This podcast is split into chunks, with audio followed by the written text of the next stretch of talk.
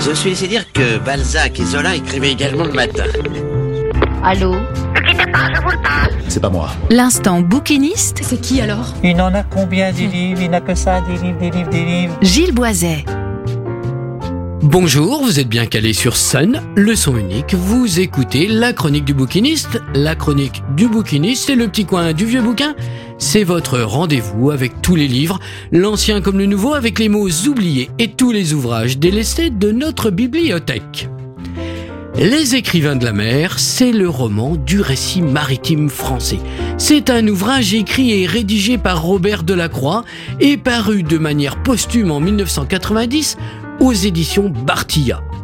Avec ses portraits, ses anecdotes, ses témoignages, ses textes choisis parmi les plus beaux et les plus significatifs, le livre donne l'essentiel de ce qu'on a écrit sur les aventures de mer, la navigation et les marins. Des exploits extravagants des pirates de Gensu à la vie laborieuse des hommes des cargos d'Édouard Pesson et des pêcheurs bretons d'Henri Kefelec, des tableaux hauts en couleur de Chateaubriand et de Loti aux voyages extraordinaires de Jules Verne, des combats navals de Claude Farrer aux rudes labeurs des morutiers de Roger Vercel.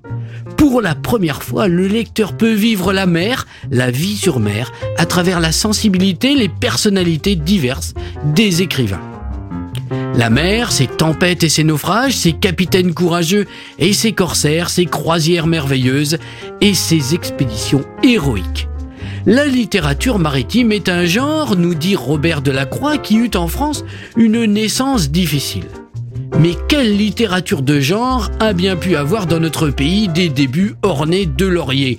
Le roman, pas sûr, le roman policier, certes non, la science-fiction moins encore, et rares sont ceux qui sont partis jusqu'à ce livre Les écrivains de la mer pour des courses lointaines, tenter de faire le tour de cet océan de pages marines, de cette flotte de livres navires qu'est la littérature maritime.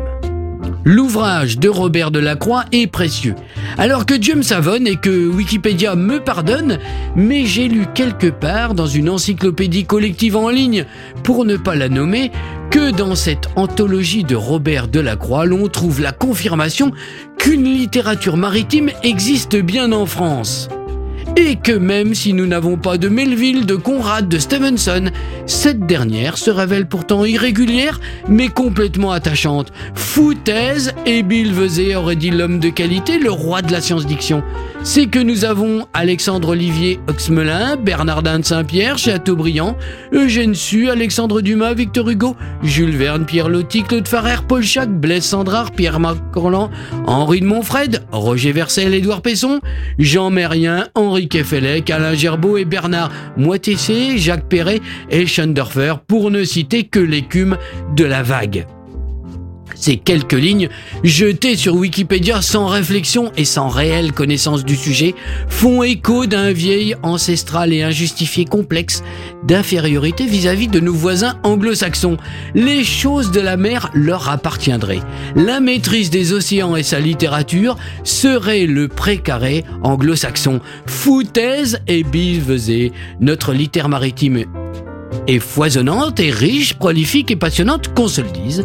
Et puis, tout d'abord, l'ouvrage de Robert Delacroix, Les écrivains de la mer, son dernier livre paru en 1986, n'est pas à proprement parler une anthologie, il est à, à la croisée de l'essai, du roman et de l'anthologie. C'est une galerie de portraits entrecroisés d'extraits des plus belles pages dédiées au genre.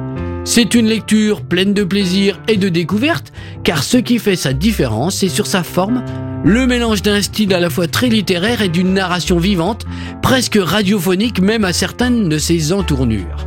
Et c'est sur le fond d'avoir su s'extirper des grands classiques, après une longue et belle mise en valeur, pour se tourner vers des auteurs et des ouvrages plus confidentiels, souvent aujourd'hui oubliés. Voilà, c'était la chronique du bouquiniste, le petit coin du vieux bouquin. Vous êtes toujours sur Sun, le son unique, sur le 93 de la bande FM à Nantes, le 87.7 à Cholet, et sur la radio numérique à Saint-Nazaire, Pornic, Angers et La Roche-sur-Yon. Portez-vous bien, bonne lecture, bonne semaine, et à vendredi 17h15. Ciao ciao Réécoutez cette chronique sur le site et l'appli de Sun.